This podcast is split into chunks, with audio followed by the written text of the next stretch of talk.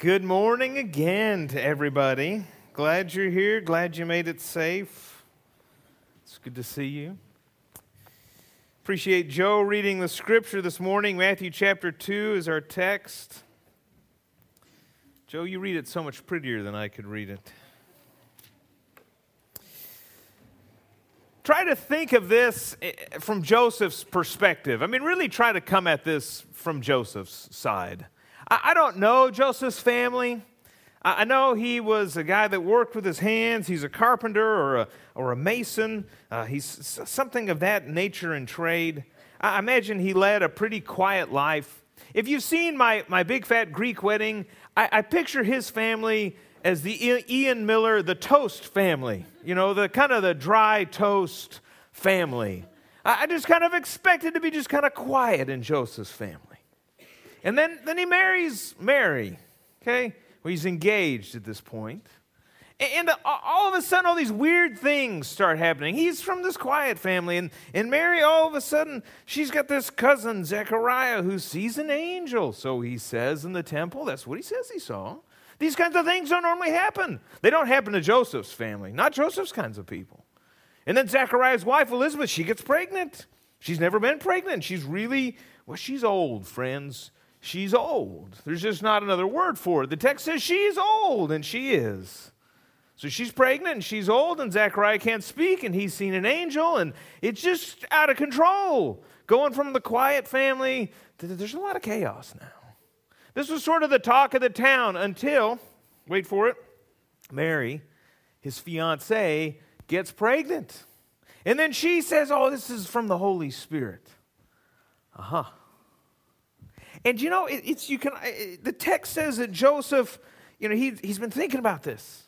It says he's decided to put her away quietly, just quietly. He's just no more drama. Doesn't want anybody to get excited. The problem for Joseph is the problem that we all have.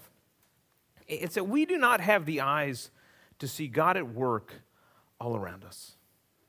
We don't have the eyes to see God at work all around us. But the truth is that God is at work all around us. But, but Joseph couldn't see that. We miss that quite a bit. You, know, there's a word that we use for this, it's, it's called doubt. And doubt in the Greek, uh, it comes from, from a word to judge or to scrutinize. It's related to the word today that we have uh, discern and literally in the Greek, uh, it's diakrino, which you don't really care, except that it means to divide or separate. To divide or separate. To, to put in two pieces. Uh, other ways of translating this, other languages, other sort of colloquial ways to translate this, would translate it this way to have two minds. To have two minds or two thoughts on the same matter. And I think this works really well. Joseph, he had two thoughts about God. He, he knew God was there. You know, he knew God was there. Being a good Jewish guy from a good Jewish family, he knew God was there. But the problem for Joseph is that he thought he knew who that God was, very, very specifically. And the God that Joseph knew did not get unwed teenage girls pregnant. That's not how the God Joseph knew worked. Joseph had two minds. He knew there was a God, but he didn't work the way that this God seemed to be working. You know, a lot of us today, we struggle with this. I spent a lot of time thinking about this this week. Legalists and skeptics have a lot in common.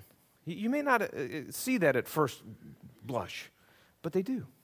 Uh, what does the legalist say? Something similar, maybe to the lines of Joseph. I know who God is, and I know how God works. God works these ways. God only works like this. God only works here. I've heard people say God only speaks through Scripture. He does not speak to us through the Holy Spirit in any way other than Scripture. He doesn't do any of these other things, doesn't connect with us through other believers, doesn't do anything. God works like this. And they've got God defined very, very thoroughly.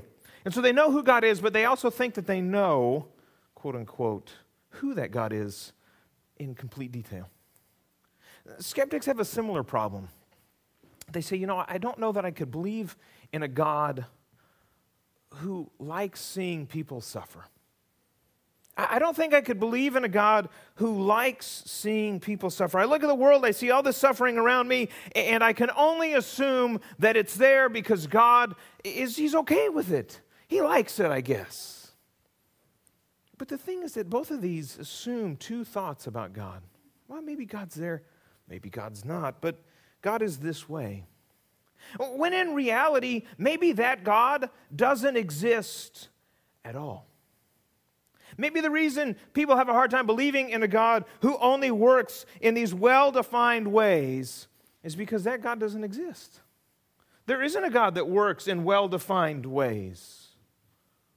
Maybe the reason people have a hard time believing in a God that, that delights in seeing people suffer is because there is no God like that that exists. There isn't a God that delights in seeing people suffer. Having two minds knowing who God is, and then thinking that we know exactly who He is and how He should be. You know, doubt is sometimes kind of funny.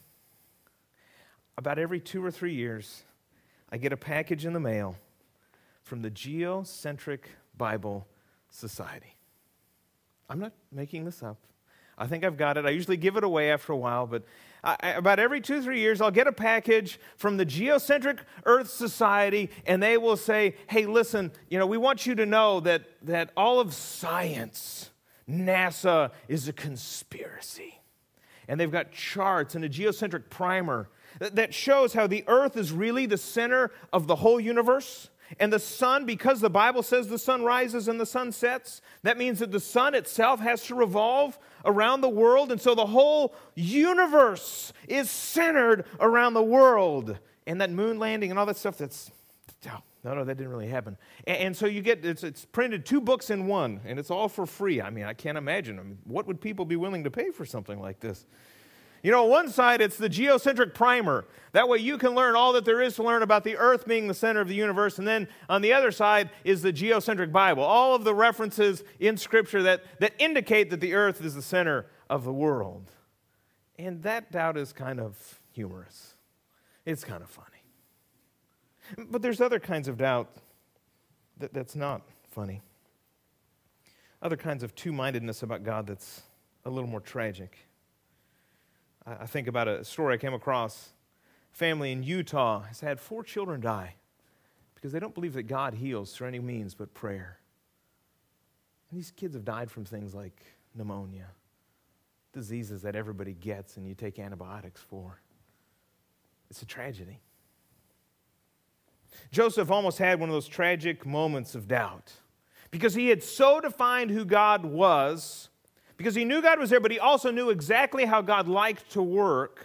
Because Joseph had doubt, he had two minds about God. He almost tragically lost his wife, and he almost tragically lost out on the ability to partner with God in bringing the Messiah uh, of age.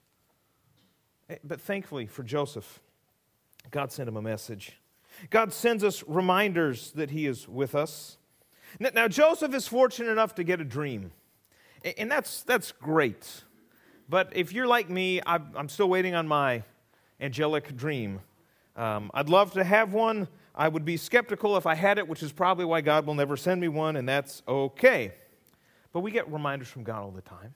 We get reminders from God's Word. God's Word says, hey, listen, uh, pay attention to this. Look at things this way. Notice God over here. And if we're good to, to pay attention to Scripture, it points out God in new and different ways. We get reminders from each other. I think that's why God put us here to, to sort of encourage each other towards righteousness uh, and good deeds. And so we get reminders from each other. The Holy Spirit nudges us ever closer to God through promptings in our heart. You, you, you want to go through Scripture and see all of the ways that people get reminders? It's a fascinating study. Balaam gets a talking donkey. Wow, that's great. Saul goes to a witch at Endor. It's amazing. God can use anything, anybody, to give us reminder about what God is doing and where He is at work. I'll tell you, I think the best scriptural reminder points out where we can look for and see these things comes in James chapter 1 verse 17. James 1:17 says this, "Every good and perfect gift is from above, coming down from the Father of heavenly lights, who does not change like shifting shadows. The early church loved this verse. They loved it because it taught us two things about where good gifts come from. One, it taught us that God only gives good gifts. God doesn't give bad gifts. You don't open up a gift from God and go, oh, thanks. Socks. thanks. Thank you, God. God only gives good gifts. But then it also says that every good gift, everyone, all of the good gifts you get, they come from God. You want to see God? Look for Him in what are the truly good things of life. Brennan Manning wrote a book, The Ragamuffin Gospel. Some of you perhaps have read that. He, he talks about seeing God. Let me read this to you. It says, Grace proclaims the awesome truth that all is a gift. All that is good is ours, not by right, but by sheer bounty of a gracious God. While there is much we may have earned, our degree, our salary, our home, garden, a Miller Lite, and a good night's sleep, all this is possible only because we've been given so much. Life itself, eyes to see, hands to touch, a mind to shape ideas, and a heart to beat with love. We have been given God in our souls and Christ in our flesh. We have the power to believe where others deny, to hope where others despair, to love where others hurt. This and so much more is a sheer gift. It is not a reward for our faithfulness, our generous disposition, or our heroic life of prayer. Even our fidelity, our faith is a gift. If we but turn to God, said St. Augustine, that itself is a gift of God. My deepest awareness of myself is that I am deeply loved by Jesus Christ, and I have done nothing to earn it or deserve it. You want to find God? Look in the good things around us. But we miss those things because we dismiss those things. But these gifts are found in a million small ways and a million large ways. But they reveal God to us powerfully. Dietrich Bonhoeffer says this, and I put this on your sheet Only he who gives thanks for little things receives the big things. We prevent God from giving us the great spiritual gifts he has in store for us because we do not give thanks for daily gifts. Joseph gets his reminder, has this image of God redefined, and once that happens, we see something amazing take place. We see that God is at work, and God is at work in Joseph, and Joseph has this courageous and active faith that is born or reborn here in this moment. Uh, our response to God's presence is courageous and active faith. Joseph wakes up from this dream, the text says, takes Mary as his wife. And I'll tell you, he may have known the truth, but it didn't make it any less awkward. You know, he may have known the truth about Mary, but it didn't mean that his family did. Or if they did, it didn't mean they accepted it. It didn't mean that his friends thought it was okay. It didn't mean it was easy. It just meant that he knew. Knowing the truth didn't mean that he completely understood God's plan.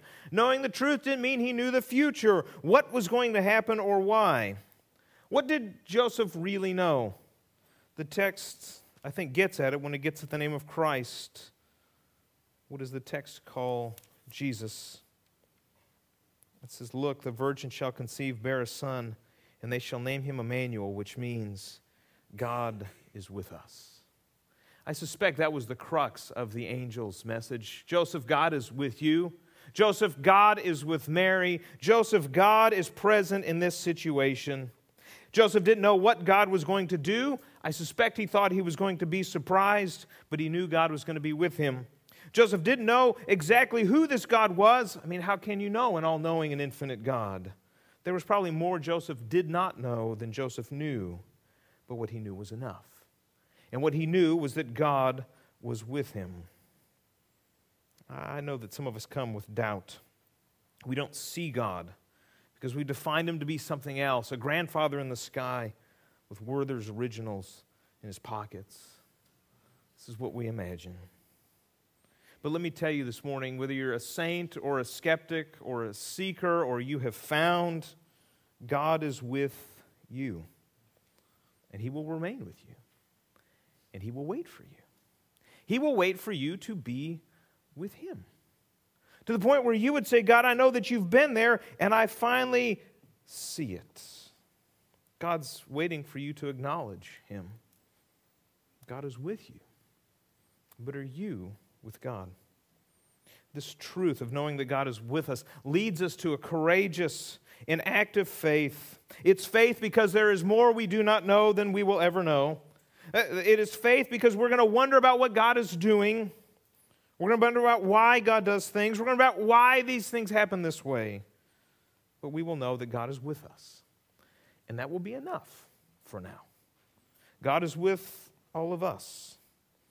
What will you do about it? My challenge to you this morning is to simply let God be God. Saint, skeptic, follower, finder, let God be God. Don't say, I believe in a God who, or I can't believe in a God who.